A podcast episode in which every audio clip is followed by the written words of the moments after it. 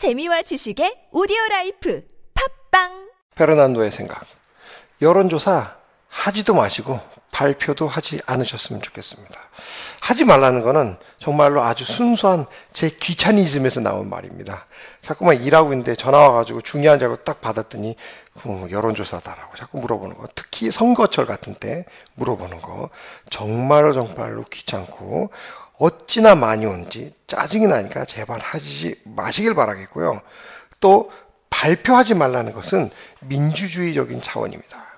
이 민주주의라고 하는 것은 개개인의 생각들이 보장이 되고 어떻게 생각하든지 간에 그 사람의 권리로서 당연히 인정해 준다는 건데 이게 생각해 보면요.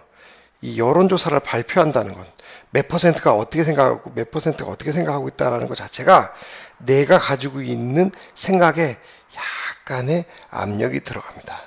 특히 아직까지 우리나라처럼 내 생각에 대해서 내가 조금 눈치를 봐야 되는 이런 상황에 자꾸만 이러한 여론조사를 발표하는 것 자체가 민주주의의 훼손의 우려가 있다라고 하는 것을 페르난도는 생각을 합니다. 그래서 귀찮으니까 제발 여론조사 실시하지 마시고 페르난도의 생각에는 민주주의를 조금 훼손하고 있는 것 같으니까 아직까지는 우리나라에서 그런 여론조사를 발표하지 않으셨으면 하는 생각입니다. 페르난도의 생각.